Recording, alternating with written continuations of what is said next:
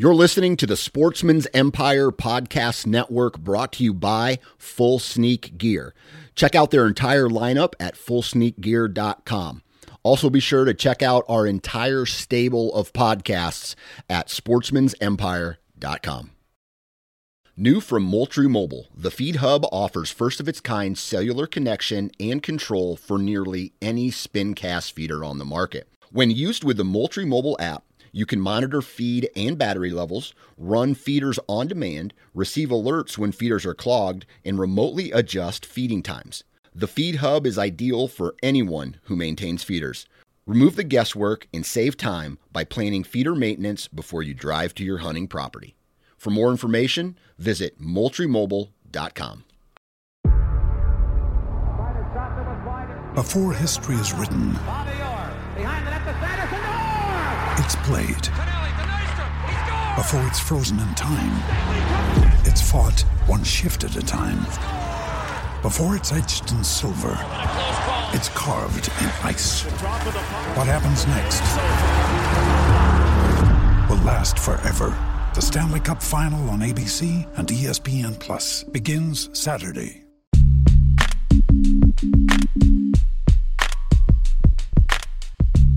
Welcome to the Nine Finger Chronicles podcast, brought to you by Exodus Trail Cameras, the number one podcast for bow hunting product information and hunting stories from across the nation. And now, here's your nine fingered host, Dan Johnson. Happy Monday, everybody, and welcome back to the podcast. Hopefully, everybody had a great weekend. Like I told you last week, this Saturday was a work day for me. Uh, I checked cameras, uh, very happy with the results there.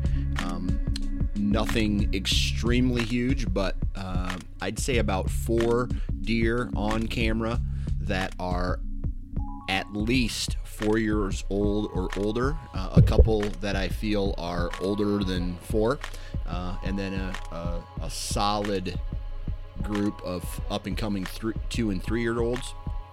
I hung three stands, full blown trim outs. Um, I went in to other stands that were already up, where just the uh, the hang on was up. I uh, put my sticks up. I went in and made sure that the straps were were still good. I loosened them up, then tightened them back up again. And um, long story short, it was a really worthwhile experience to get out there and uh, break a sweat for uh, something that's going to be coming in the fall because as you all know i have a kid coming in september which means october uh, i won't be able to hunt as much. Uh, with that said it's good to go into the rutcation 100% prepared. And i'm looking at my Huntera Magna map that I have on the wall right now.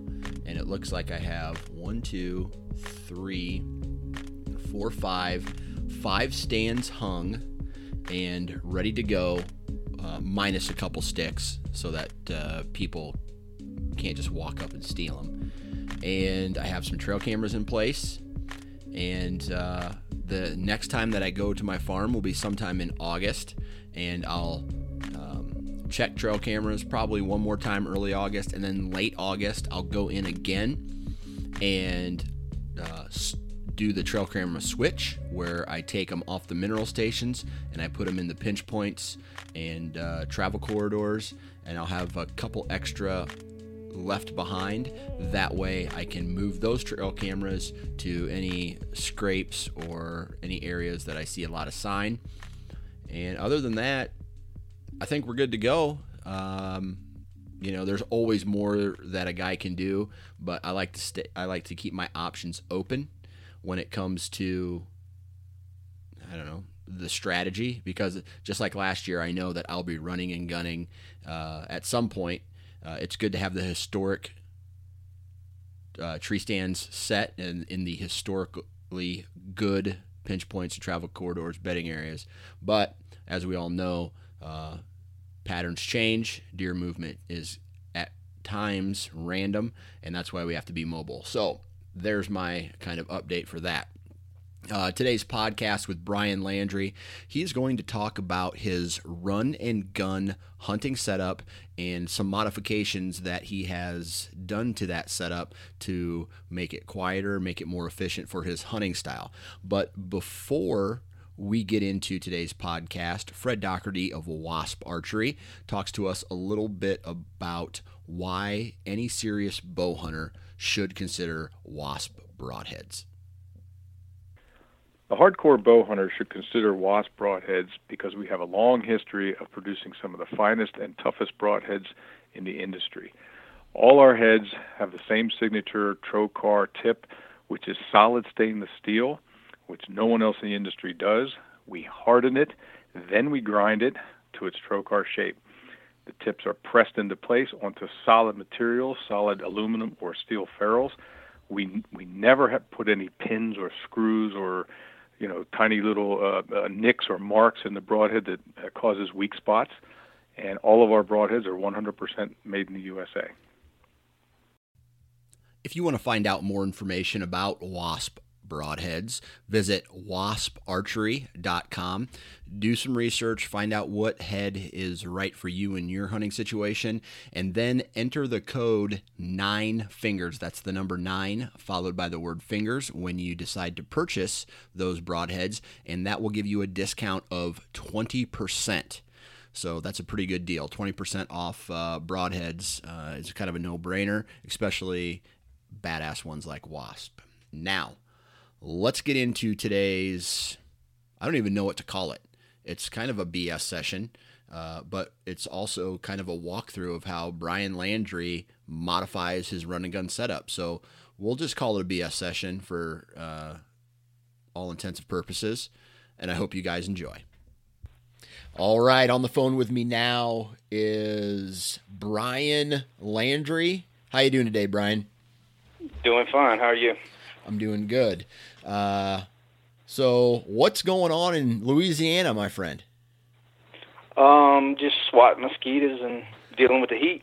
Yeah, I tell you what, I was down. This was a while ago, but I was down in uh, New Orleans several years ago, and uh, down there, I don't know how far south you are in Louisiana. I, I'm about 45 minutes north of New Orleans. Okay, 45 minutes north of New Orleans. Uh huh. I I was sweating so much. I would carry a backpack around full of dry t-shirts. So when I would walk outside during uh, when I was down there, I would sweat in like five ten minutes. I would sweat through my shirts, take one off, put the dry one on, then go inside, and then whenever I'd just have that rotation going until all my shirts were gone, and then I had to go to uh, either buy some at some of those shops or. Uh, but long story short, it's hot and it is humid down there. Is that has anything changed? No, pretty nasty, pretty nasty. So are you telling me if I move to Iowa, I not only get into the big bucks, I also don't have to sweat as much? Well, I don't know about that. It was 93 degrees here today, and it was still humid. It's almost like you got to change your drawers when you get home. That's how humid it was. You're depressing me. Yeah, I know. I know, but I tell you what, it gets cold in the uh, in the winter and uh, in the fall, and uh, we still have the big bucks. Yeah, yeah, that's plus. Hey, but I've talked to some guys from Louisiana who uh, who run into some pretty big deer down there. We do we do have big deer in certain areas. Yeah. So talk to me a little bit about the area that you hunt and uh, and what it's like down there. I actually don't do a whole lot of hunting in Louisiana. I do my, Okay. most of my hunting in Mississippi, which is about a three-hour one-way uh, commute for me. I hunt right off of the Mississippi River. Um, I guess in kind of the area considered the Delta region, uh, Right. which is known for producing bigger bucks than I guess normal in Louisiana, Mississippi. Right. Uh, and again, I've heard some guys, you know, say that same thing. I actually think I did a podcast with a guy from Mississippi a while back uh, about hunting in that delta. So the the the hunting for you is so significant that you're willing to drive three hours one direction just to hunt that uh, that area on a yearly basis. Correct. The, the, I, actually have about 60,000 acres of public land, about 10 to 15 minutes from my house, but it's some of the uh, nastiest swamp, uh, I guess there is. Um, Yeah. When I say swamp, you, you know, it's not really accessible by uh, hip boots and waders. It's more boat accessible and then Gotcha. hip boots and waders. Gotcha. How f- is that by Lake Pontchartrain then? North of that yet? Cor- correct. It's the the North Shore Lake Pontchartrain, North Shore Lake Maurepas. Man, I tell you what, I uh, I watched an online video today of a, a guy hunting in a Louisiana swamp, and he was walking to his tree stand in standing water. The deer were walking in standing water, so that just blows me away. How these deer are literally living in standing. These whitetails are literally living in standing water, probably almost all year round. Yeah, and they and they really do pretty well in it. Uh, the major impact down here is, is the hurricanes, uh, and and the tidal influx can really put a hurting on the herd quick. Really, they just don't have anywhere to go once they get that deep in there. Right, right. And the plus side of it is, of course, pressure is limited.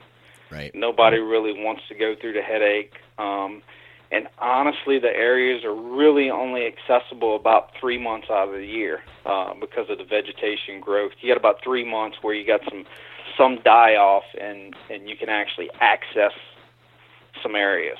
Right. Right. Other than that, it's just a jungle. Yeah, yeah, Man, nasty, nasty, That's wet crazy. junk. And yet they. And yet, yeah. snakes, mosquitoes, spiders, everything that bites. No thanks. I, I think I'll stick to my maybe running into a raccoon on uh, the way to the tree stand. Yeah, yeah. So, um, today actually, actually, before we get into that, how was your 2016 season then? Uh, it, it, I've had better. I've had better. I wound up filling a tag on February 14th, which was the second to last day of the season. Just put a little meat in the freezer. Yeah. Other than that, it was uh, pretty slim pickings. Right. So when you go on to this uh, public ground over in Mississippi, uh, are you looking for anything in particular? Um, are you doing a lot of running and gunning? What's your uh, what's your strategy kind of like? High Yeah, level. I'm doing a lot of running and gunning. Uh, my kind of criteria is I'm looking for a buck 120 inches or better. Um, and I don't, I don't really look to fill any doe tags. Um, it's just I'm kind of going there for that size deer in mind, or I'll just eat my tags. Right. So is that some like 120 is your is your goal? Is that I mean as long as it's a 120 class, it doesn't matter what age it is. Or, I mean, does maturity play a role in that at all? Well, a 120 is going to be around three years old, or at least Okay. put it this way: I hadn't had a whole lot of two-year-olds. It's 130 on camera, so um, yeah. Uh, maturity-wise, you're looking at a three, more than likely four-year-old deer. Okay. And and is that something that year after year you end up running into down there?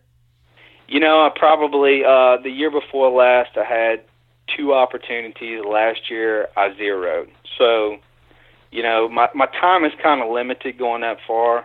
Uh, I have a full time job. I do the stick talons on the side, and I have three kids. So Yeah. it, it's it's limited. Um, you know, so if I get out or if I get to Mississippi, twenty twenty five hunts a year, uh, I can look at running into maybe one or two. Yeah. Yeah. Well, that's uh that's definitely tough. I got my like you everybody knows I got my third kid coming down the pipe here pretty soon and uh I know that I'm I doubt I'm going to hunt very much in October. I think I'm just going to save as much brownie points as I can for uh for my vacation and uh and just kind of try to play it as smart as possible and not overhunt and try to make the wife happy all at the same time if that's even possible Yeah, that would be wise. I, I, tell everybody the problem is when you go from two to three, you go from running that man to man to have to run a zone defense. Oh yeah. Tough. Yeah. Tough. Yeah, I hear that. Someone's always going to be open for the shot, right? right, right, right. You're just scrambling to catch up.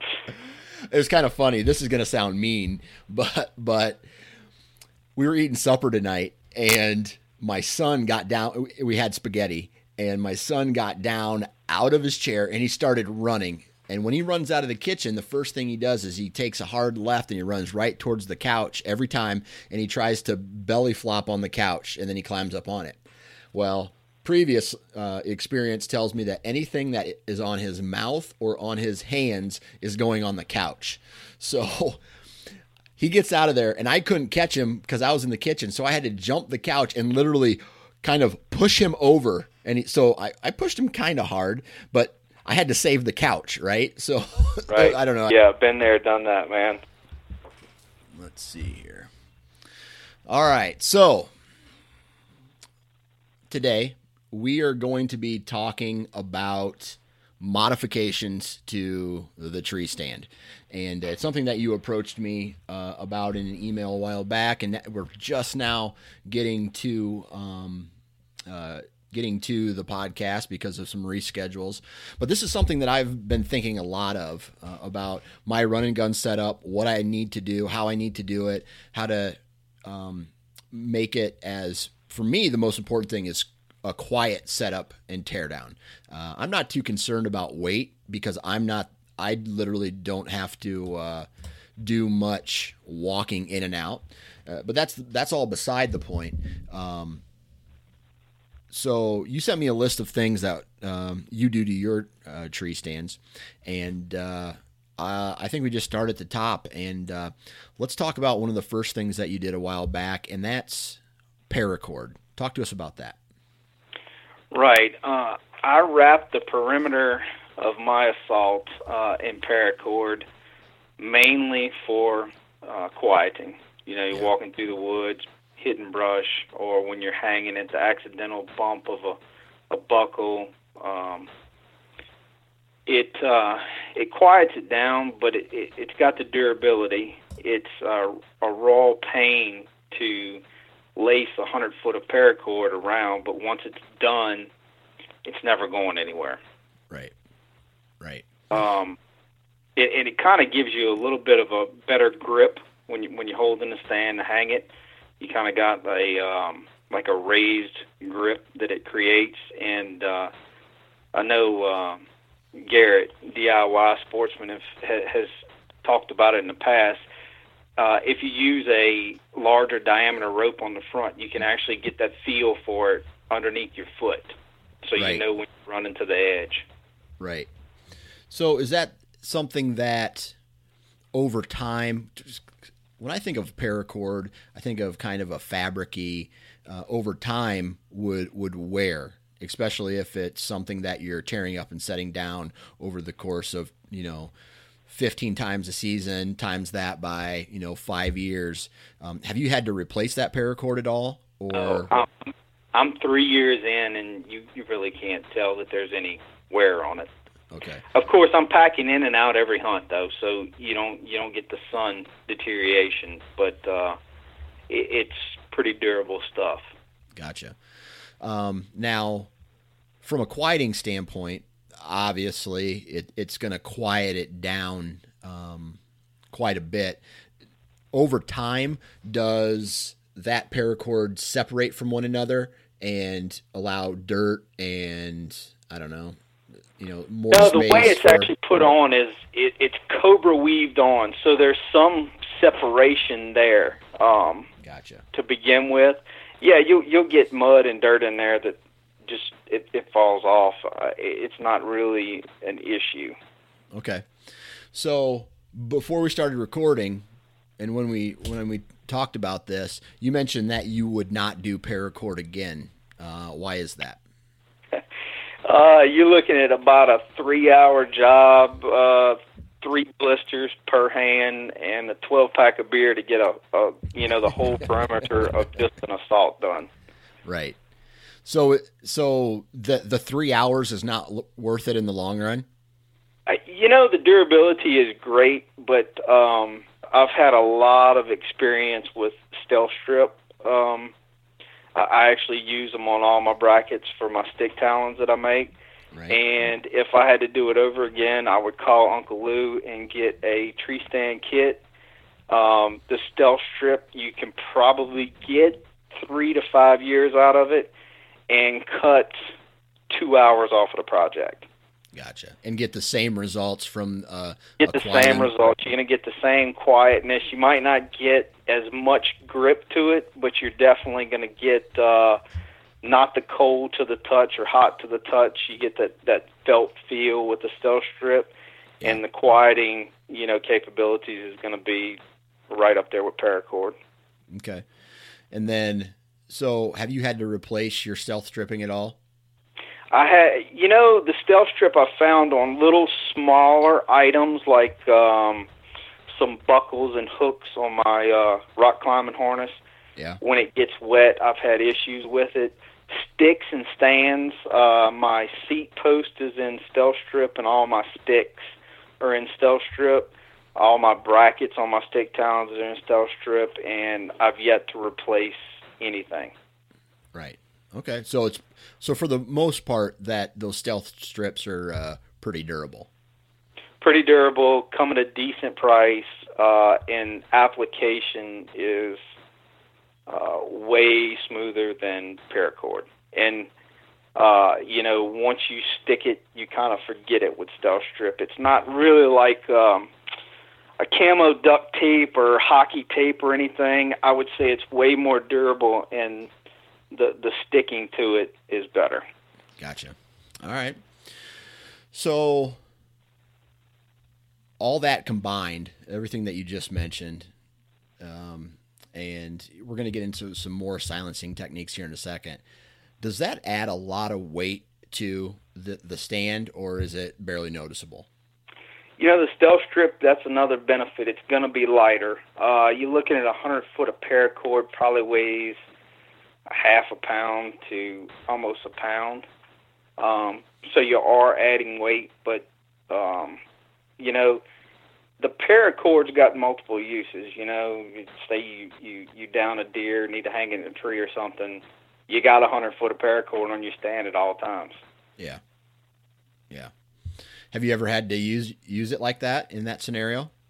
I have cut some off before to uh, tie some branches back, but I have I've yet to hang a deer with it. Okay, I gotcha.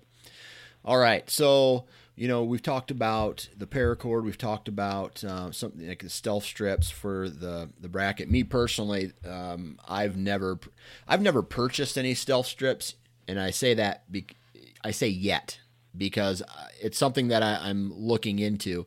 Um, but I have taken uh, this really thick hockey tape and uh, black and green combination and, and wrapped it all the way around. Now I know a lot of guys out there are going to say, "Oh, you just wait till you know the first time it gets wet and it's going to start rolling on you and peeling, and then it's going to just be a sticky mess."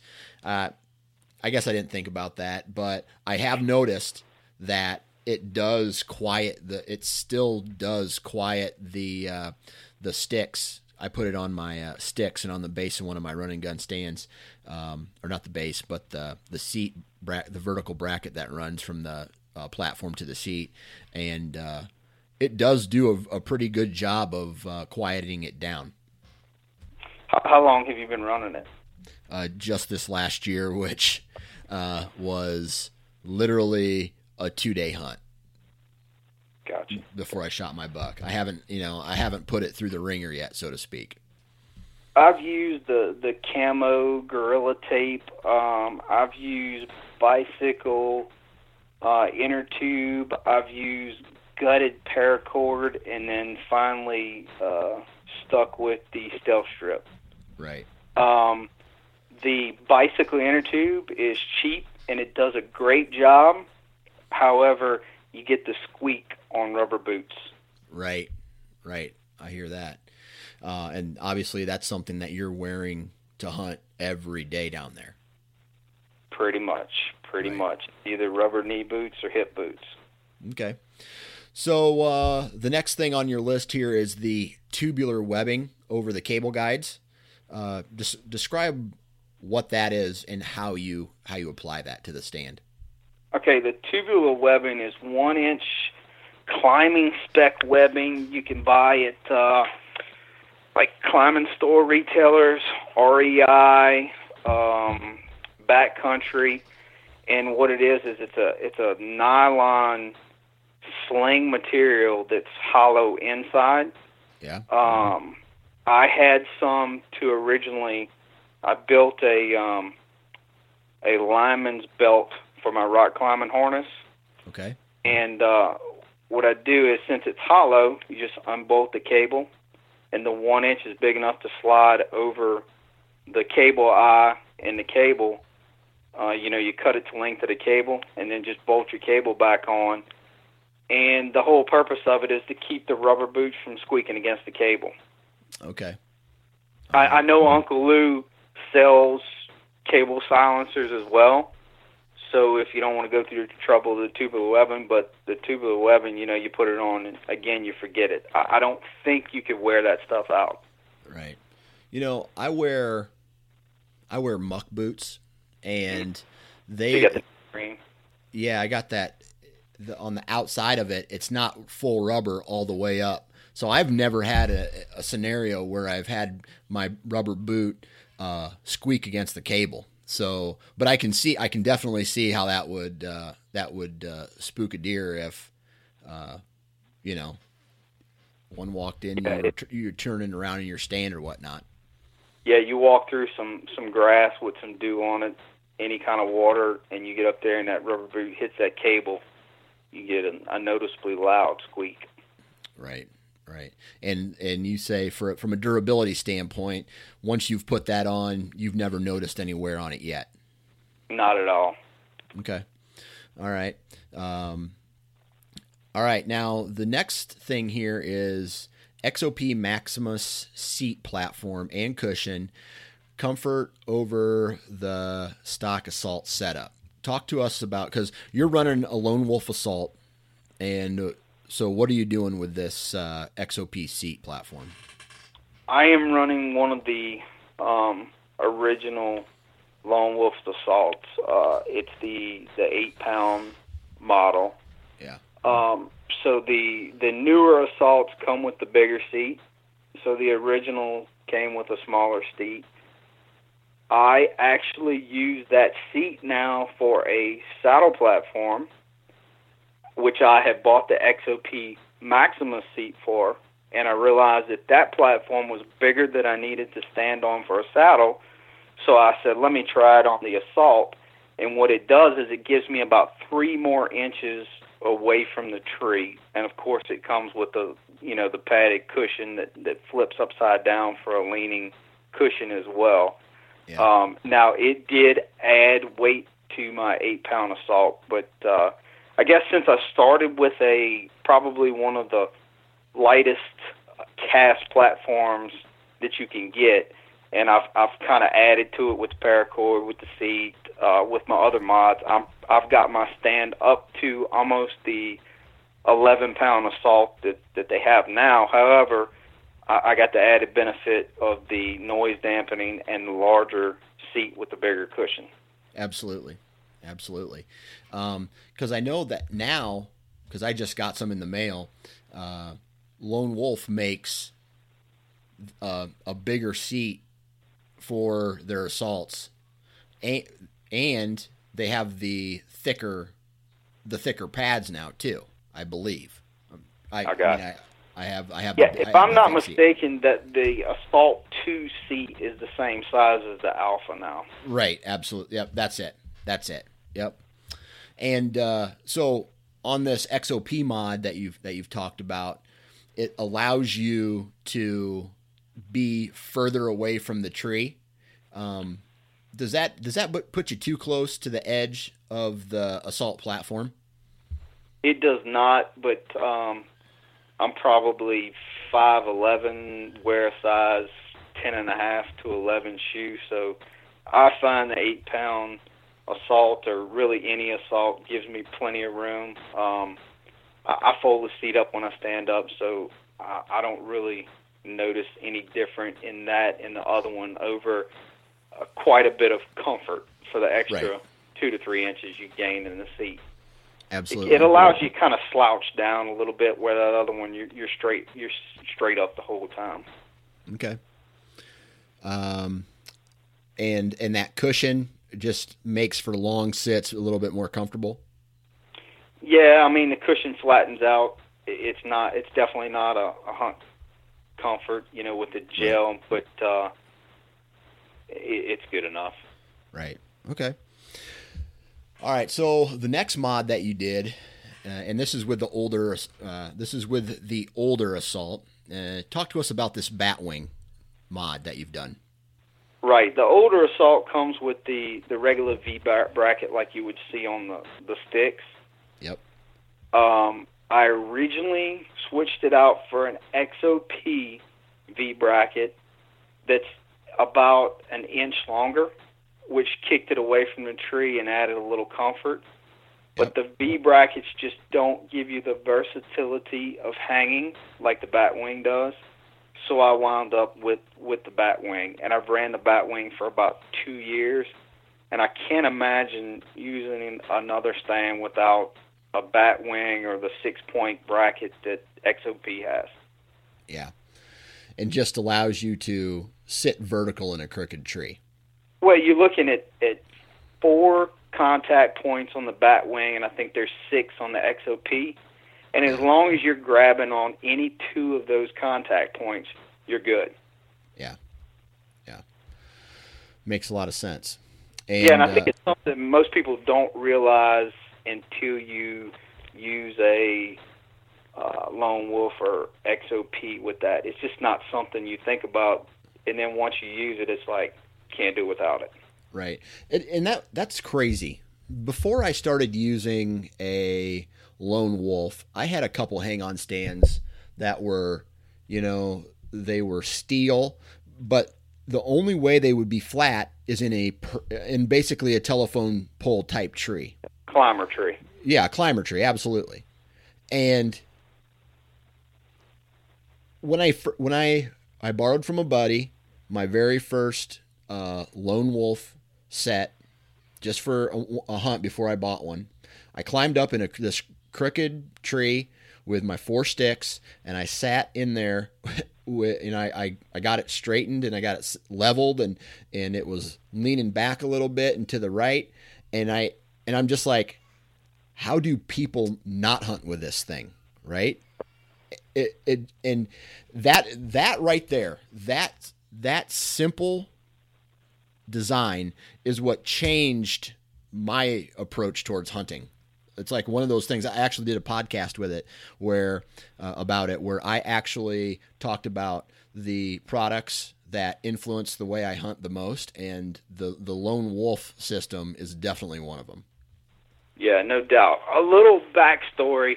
I guess about six years ago, maybe seven, is when I when I went. I basically got rid of all climbers and went 100% to lock on. And uh, former guest you had on, Mr. Uh, Warren Womack, who is also from Louisiana, he turned me on to the lock-ons, um, which they're no longer selling them. But I, I picked up a lock-on because it was also an eight-pound stand. Uh, it was one of the lightest production stands at the time, and it's a great hanging stand. Uh, it hangs real well, but it doesn't have adjustability, um, and it's not the cast.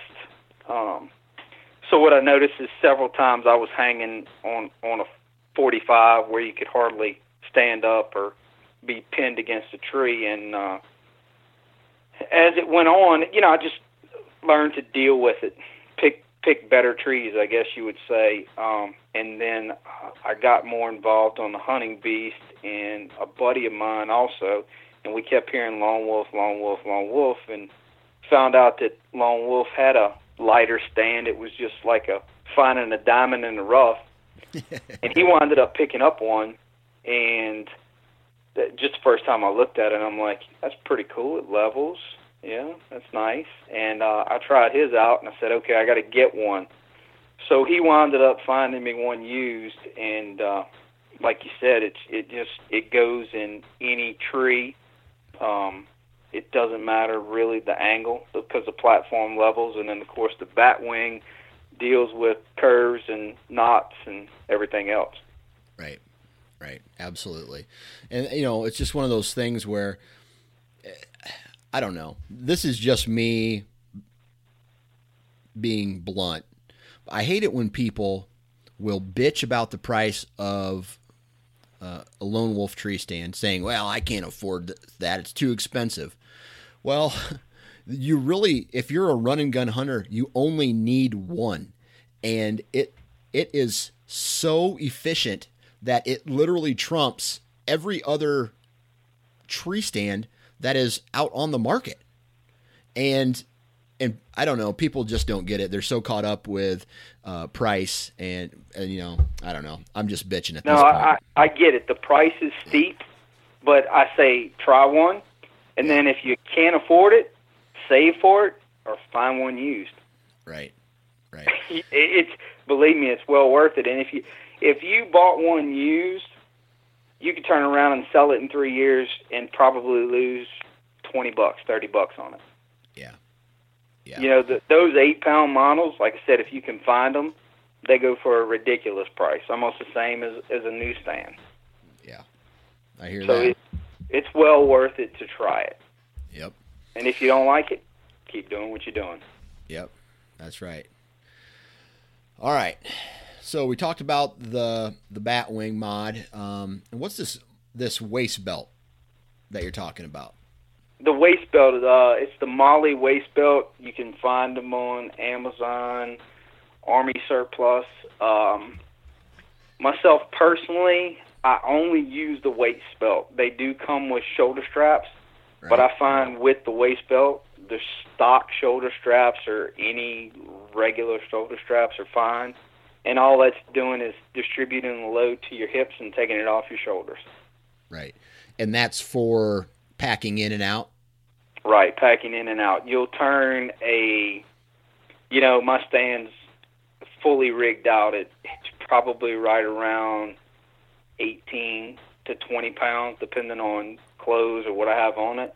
Right, And it, it, it packs just as well as a eight pound stand with no MOLLE belt. So Okay. you take a 20, 30 pound stand, put a MOLLE belt on it, and you just don't realize the load's there.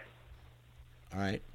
And so, how far are you typically going from your truck to the time you get to your to your stand location? Mm, that can range from 200 yards to two miles. Yeah, right. And I can see at at two miles that even a, a I guess a quote unquote light amount for a run and gun setup would might be cumbersome. Right, and you you know you throw in some hills and then you cut that distance in half and it still becomes heavy. Yeah. Uh, the Okay. biggest issue here is the the heat and humidity. Yeah. You know, Drains Uh, yeah. So it doesn't matter what you, what you're packing. You're going to be sweating. You're going to be miserable. So it, it helps to have anything possible that's going to help some efficiency. Okay. And so when you get to the tree stand, you got your shoulder straps on there and you got your hip your MOLLE waist belt. Does all that stay on the bottom of the stand or do you take it off before you go up? Nope. All that stays on my stand. Um, Okay. I'm packing. So I got the stand. I have three sticks on the stand. Uh, and I, I, I switched last year. I'm actually running Hawk helium sticks now with the, the dual steps. Um, I'm running two that are cut down to 21 inches, so they're the same length as my platform on the outer edges, and they're sitting in stick talons. Then I have a middle full length hawk stick that has lone wolf V brackets on it, so that it nests to the stand like a lone wolf.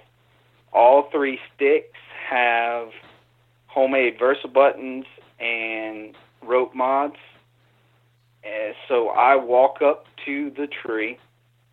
Um, I reach back and I unhook my strap with the gator clip that, that we, we can talk about later as to what it does. Well, let's talk about it right now. Okay, well, what that does is I permanently mount a one inch strap using my cable bolt. So I unbolt my cable bolt, I put a hole in the strap, and I bolt it back on. Then the other side has the same one inch strap with a alligator clip um, sewn onto it or, or doubled over and bolted back. And the alligator clip, I guess the easiest way to describe it is if you've ever seen a summit climber, it's the strap that, that Summit uses. Um, some camera uh, trail camera manufacturers are using them. It's just you know you hit the button and it opens up like an alligator's mouth. Yep. Okay, so what that does is that's a permanent strap on my stand. I don't have to worry about looking for a bungee cord. I don't have to unhook bungee cords. I personally don't like bungee cords. Yeah. So this strap stays on my stand, um, and it holds my middle stick to my stand. Okay. It's over my other two, but the main purpose is to hold that middle stick. The other two are sitting in stick talons, so they're not going anywhere. So it's holding that middle stick. I can reach behind my back. I can hit that alligator clip, and I can pull that strap open. I grab that middle stick. I pull it off of my back, and I set it on the tree. That middle stick has a one-step aider on it, so I'm hanging it about chest high which gives me, you know, over uh, traditional no aider, you, you're hanging at the most like knee high. So I'm gaining about three foot with that aider. Gotcha. I hang that first one. I climb to the top of that stick and I hook on my lineman's belt. I reach off and I pop one stick out of the talons and I hang the other stick. Depending on height, if I need to get higher, I do carry a couple slings. Um, in a dump pouch on my harness. If I need the height, I'll grab a sling and I'll put a sling on that second stick as well, which will give me some more height. Then I climb up, then I grab my third stick and I hang it. Same thing. If I need more height, I'll I'll grab a sling. With one sling on the bottom and two sticks spaced out, I'm roughly around 18 foot. Um, So you, if you I can get need, 18. You can get Eight- 18 with two two sticks and an aider on each one. And, uh, well, if I'm going with an aider on each one, I'm definitely getting above 18. I can usually do 18 with one aider and two sticks. If I add two aiders, I'm more comfortably spaced at 18 foot. If I'm going three sticks, three aiders, I'm definitely getting to around 20. Okay. So then, two questions: How long is your aider that you like to put on your uh, sticks, and how tall are you? I'm 5'11", and my aider that stays on my bottom stick all the time is roughly 24 inches. Okay, so two foot roughly. Yep. From- and then from- I'm carrying I'm carrying two slings in my pouch. I forget the length of the slings, but they're pretty long. So sometimes I'll I'll double them, or sometimes I'll triple them, just depending on what whatever I need. Right, and and a sling is different from an aider, right? Not necessarily. Um, I, I guess I talk about them in the same context. All of my Gotcha. aiders, slings, are just that tubular webbing that I make to whatever length I want to. An Right. aider, I guess most people refer to as like a multi-step.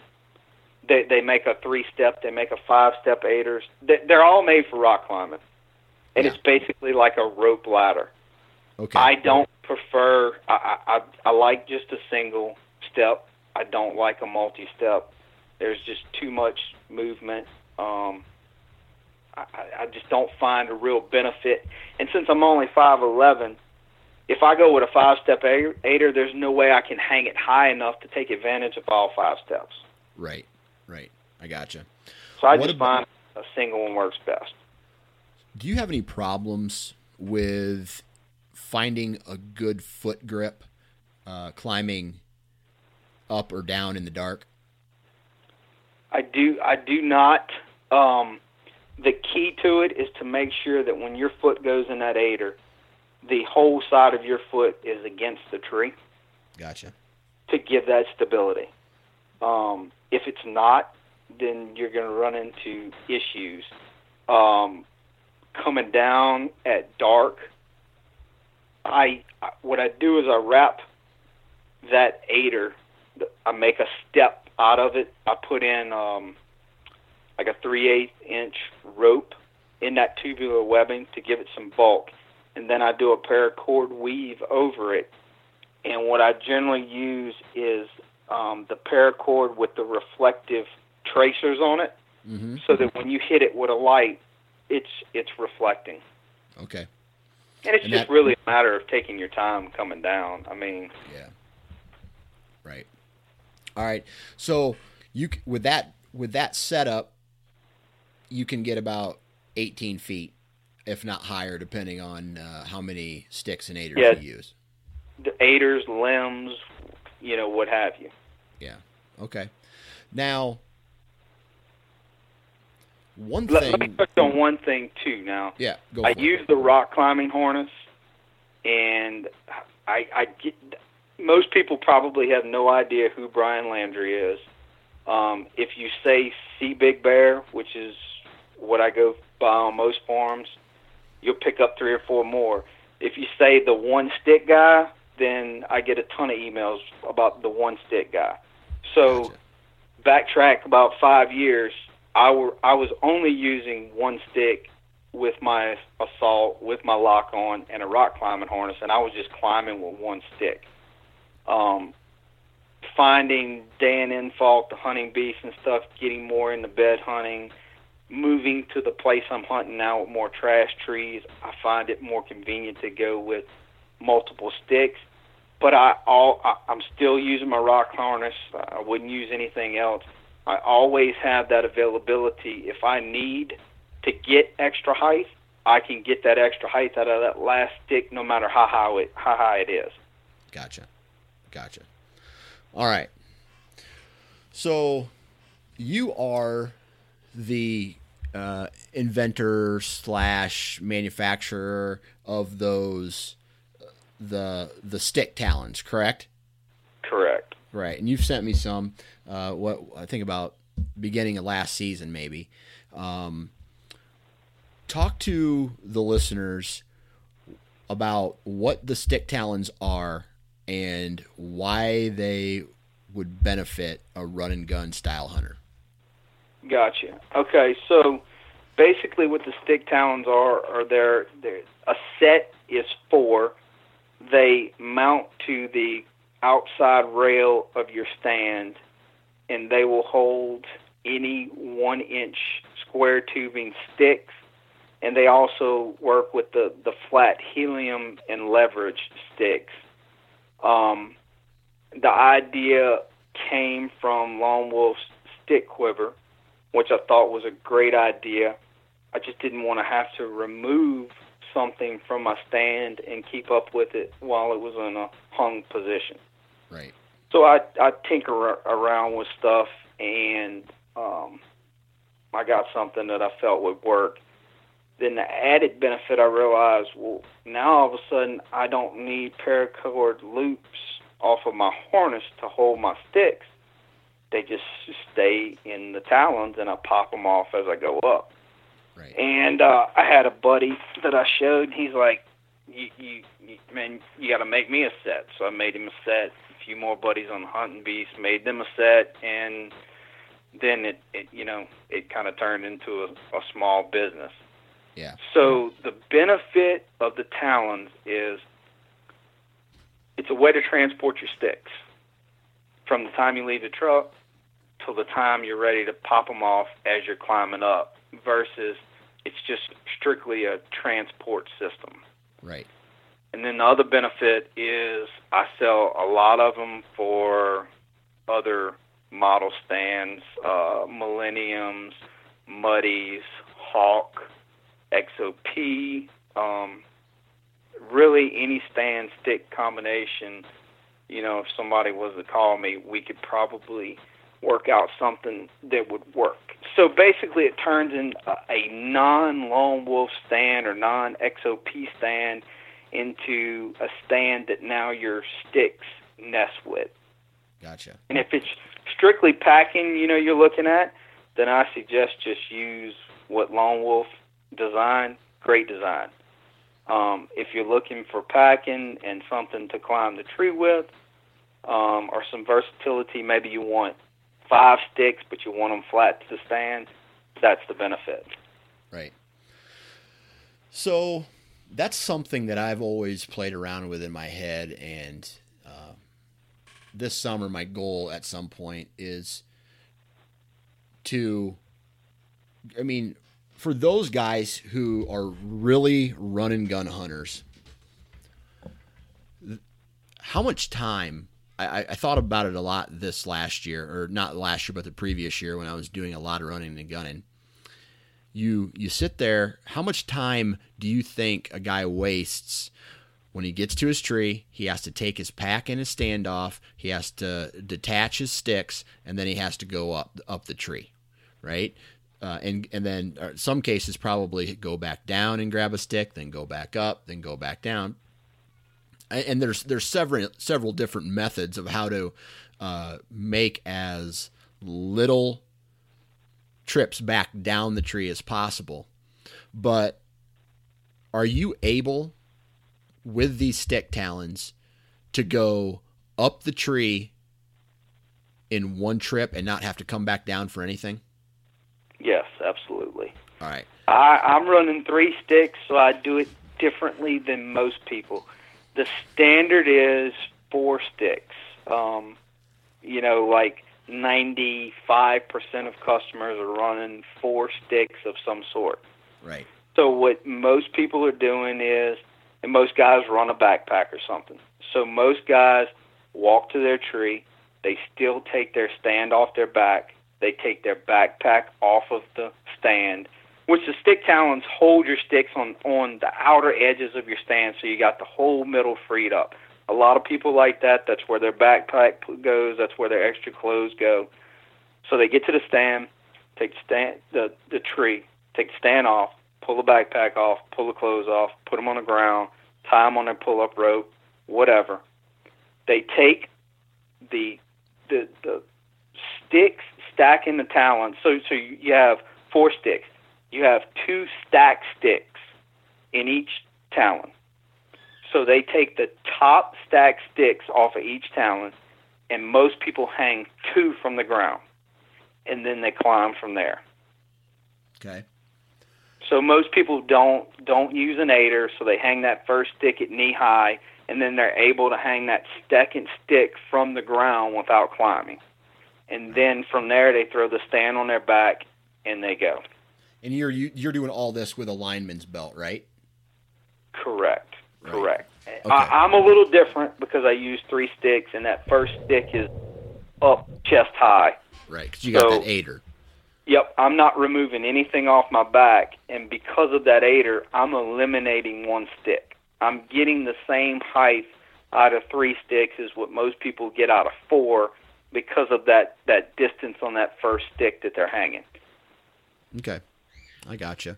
So then, when you get uh, when you get to the tree, you're able to reach behind your back or off the bottom and pull off the pull off the the the sticks, no problem, without any noise or with without uh, the bases getting caught in the stand or getting caught anywhere else.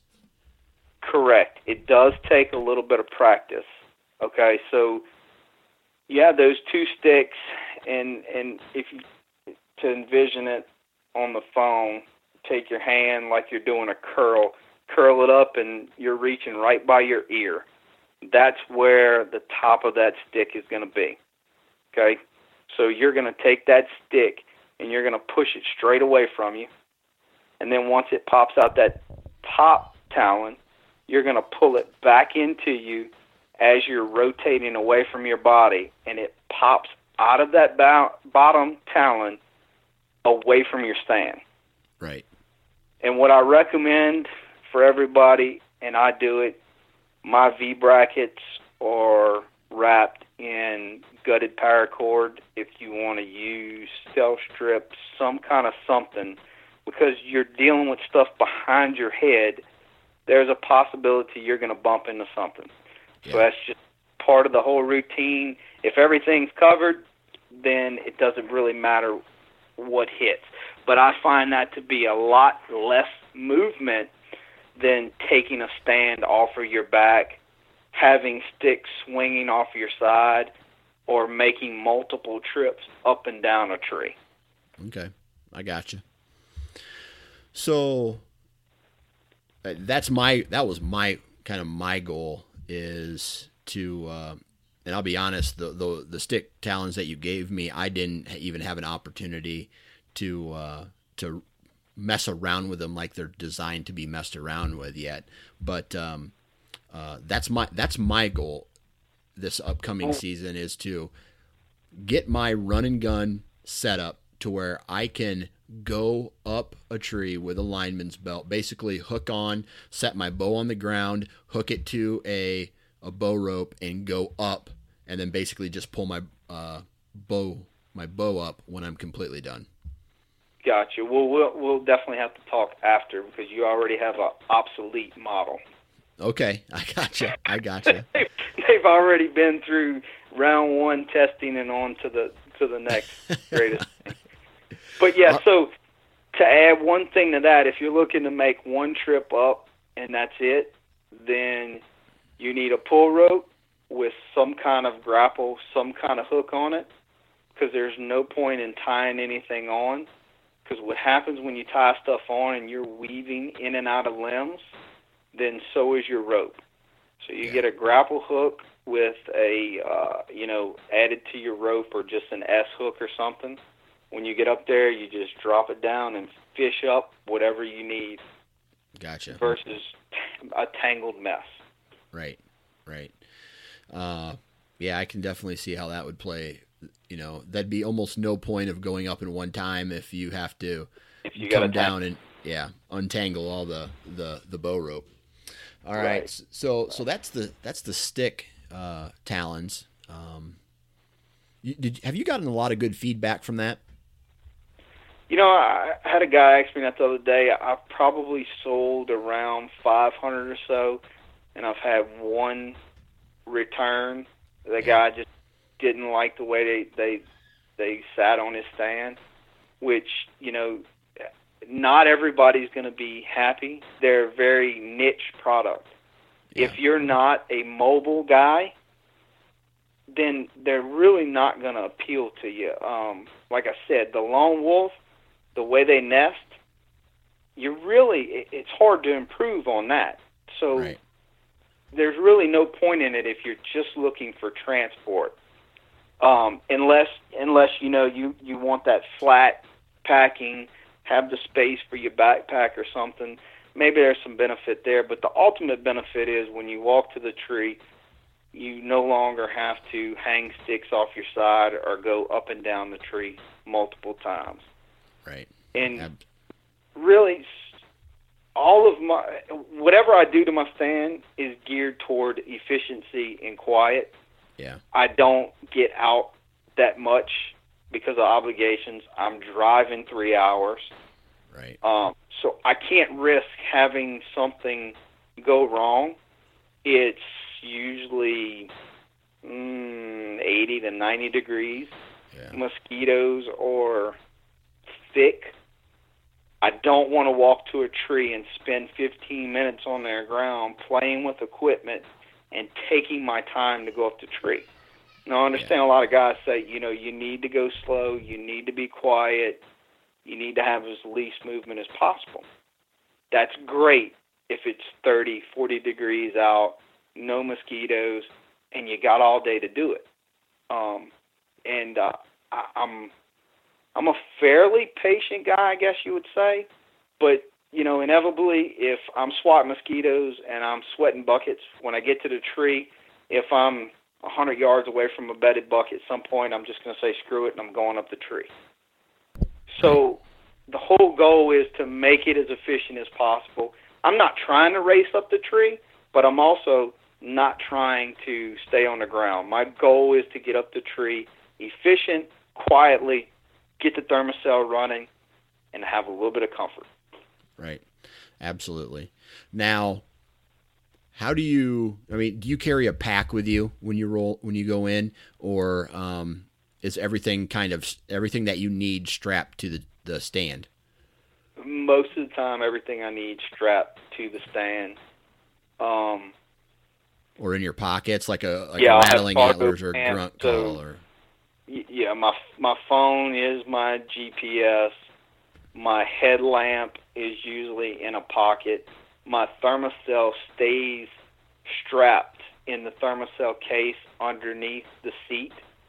That case has the extra refills and stuff in it. Um, bow in hand with quiver. I'll usually have a uh, compass with me, and that's basically it for a regular trip.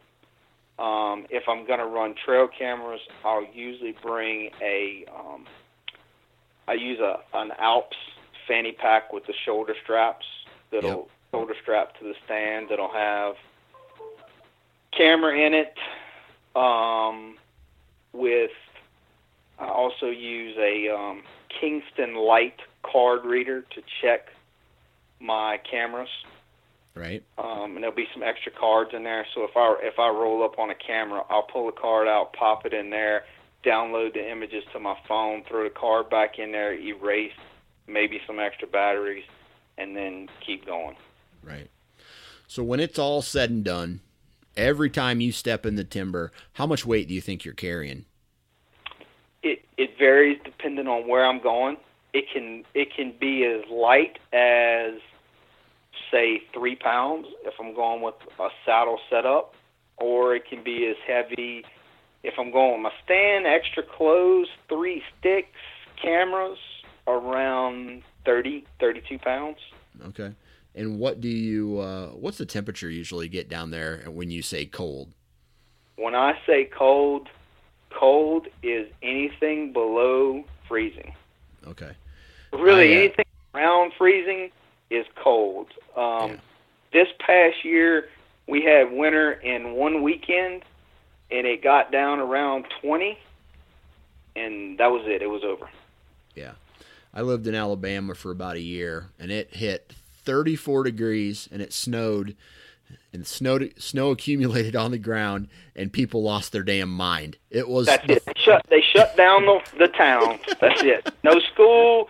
You can't you can't buy water at the grocery store. It's over. people don't show up to work. Oh, it's Nope. like the apocalypse. It's it was Yep. hilarious. It's hilarious.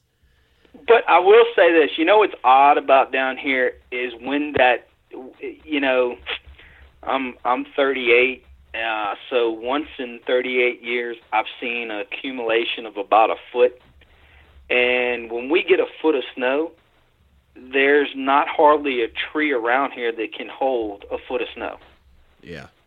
the, the pine trees uh, limbs are just breaking right and left. We have no power. Um, it, it's pretty miserable around here when you got a foot of snow. And our deer, they freak out. They go on lockdown. You can't even find a track. Yeah. That's crazy. That's It nuts. is. It is. So I so mean, you know, when's your rut happen? Our rut is usually around between Christmas and New Year's. Okay. Um, but it's odd. Um, Louisiana has ruts in the northwestern and western part of the state as early as October. Then, as you move across, you got some in November, and then the eastern and then southern, you're looking at December, and then sometimes as late as March, uh, you can have those still being bred. We just don't have a. There's no way you can say, okay, in this two weeks I'm going to take vacation because I know there's going to be some rut activity Right. Right. doesn't really happen like that. It's it's kind of a a trickle rut. I know they describe it as a bell-shaped curve, where ours is a really wide bell. Yeah. I hear that. Uh, let's see here. So, any other tree stand silencing uh, strategies or any type of uh, additional mods that you use? Yeah, if I'm running buckles, um, I, and I don't run buckles on my sticks, I run ropes, but the buckle on my stand, I like to use a can koozie, a neoprene koozie. I know some people buy the the yak grips, which is the neoprene grips for um, kayak paddles. Yeah. I just like taking a koozie, cut it in half, put it over the buckle, sew it back up. Um, because your buckle is, uh, you know, the the most likelihood for noise as you swing it around a tree. Um, so I know people use inner tubes. I went the inner tube route. They just don't last as long as a koozie does. So I prefer a koozie or yak grips. Gotcha. Yeah, I hear that. Um, all right. So, anything else? That pretty much takes care of everything I have done to the stand, Gotcha. um, except the quiver mount that's on the side, and I guess that's pretty much, you know, that's just Yeah. a convenience thing. Yeah, for sure. Now, when you get into the hunting season, and you know you got you said you got three kids, right? hmm Right, and uh, hunting is limited. How many? And you're going in and and uh, setting up every single time. How how many times a year are you uh, roughly your best guess? Are you tearing up and setting or setting up and tearing down? Mm, probably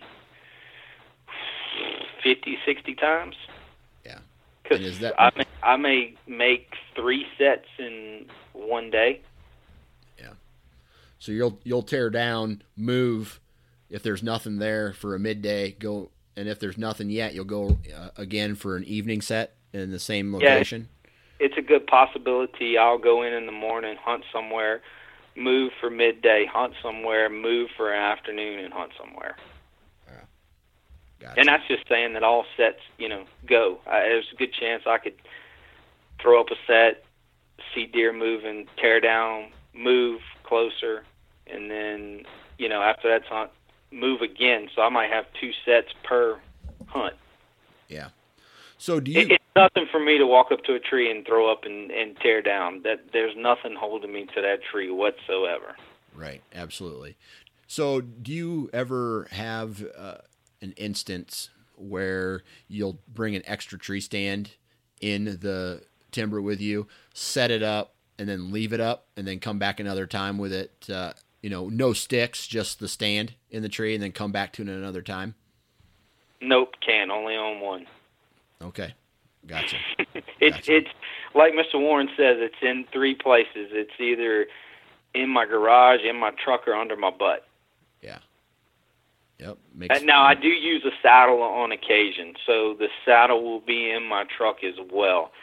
But um, I, in six years, I have yet to leave that stand in the woods. I mean, even if I was planning on coming back for a morning hunt after an evening hunt, it's highly likely I, I just take it out with me. You never know in the morning the wind could be slightly off and I have to tear it down and set it anyway, so I just soon have it uh, if the wind's off, if it rains at night, I don't want my seat cushion out there.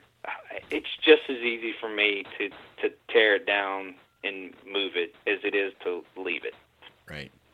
So, when it's all said and done, from the moment you get to the tree that you're going to set up in to the time where you sit down on that stand or, you know, hang your bow up or do whatever it is to, you know, basically you're ready to hunt, how much time does that typically uh, take?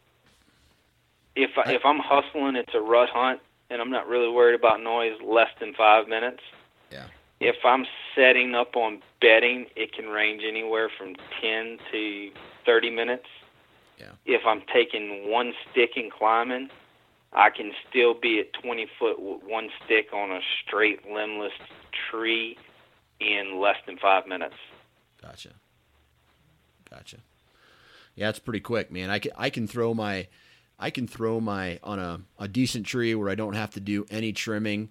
Uh, I can get up in right around that five minutes, four sticks, and my set uh, in four minutes. And if I got to trim, you know, trim out uh, any shooting lanes, I, will do that as well. But um, but yeah, five minutes is is an average. Like you said, if you you're if, if you're down? hauling ass.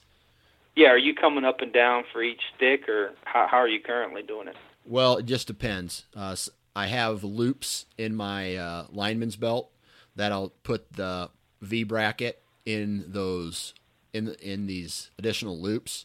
So I'll set my first one. Uh, I'll go down and get another one. I'll climb up. I'll and then by this time I have my stand on my back, and I will. So I'll put my first stick on. I'll put my second stick on. Uh, pull off the loop. The third stick. Pull off the loop. Fourth stick. Pull the stand off my back. Set it up. Go back down. Put my pack. Uh, hook my bow up, and then go up for the last time. So basically, it's two, sometimes three, depending on if I have to uh, uh, trim any branches. Right, right, right. Which So- is is pretty, I guess, Yeah. pretty standard in most people Yeah. um, that I talk to. Yeah, I, I'm that guy when he unloads groceries. You know, I want him to only make one trip, man. you're you're the one. You're the guy who goes to the doctor with the wrist problems. Yeah. Well, how'd you Yep. hurt your hand? I was carrying groceries. Carrying groceries, man. You can only make one trip. Absolutely. Well, Mr. Landry, man, um, if people want to go and find out more about your stick talons, where should we send them? That would be uh, mobilehuntinggear.com. Gotcha. Okay. Well, thanks for taking time to do this, man. I really appreciate it. No problem, man. Good talking to you. And there you have it, another podcast in the books. Huge shout out to Brian for coming on the show, talking about his run and gun setup. Huge shout out to each and every one of you who has taken the time to download this podcast and listen to it. And huge shout out to the partners of this podcast Exodus, Ripcord, Deer Lab, Bighorn Outfitters, Lone Wolf, Ozonics, Gearhead, and Wasp. Thank you guys very much for your support. And please go out and support those partners of this podcast uh, because they support me. And uh, yeah, there's that.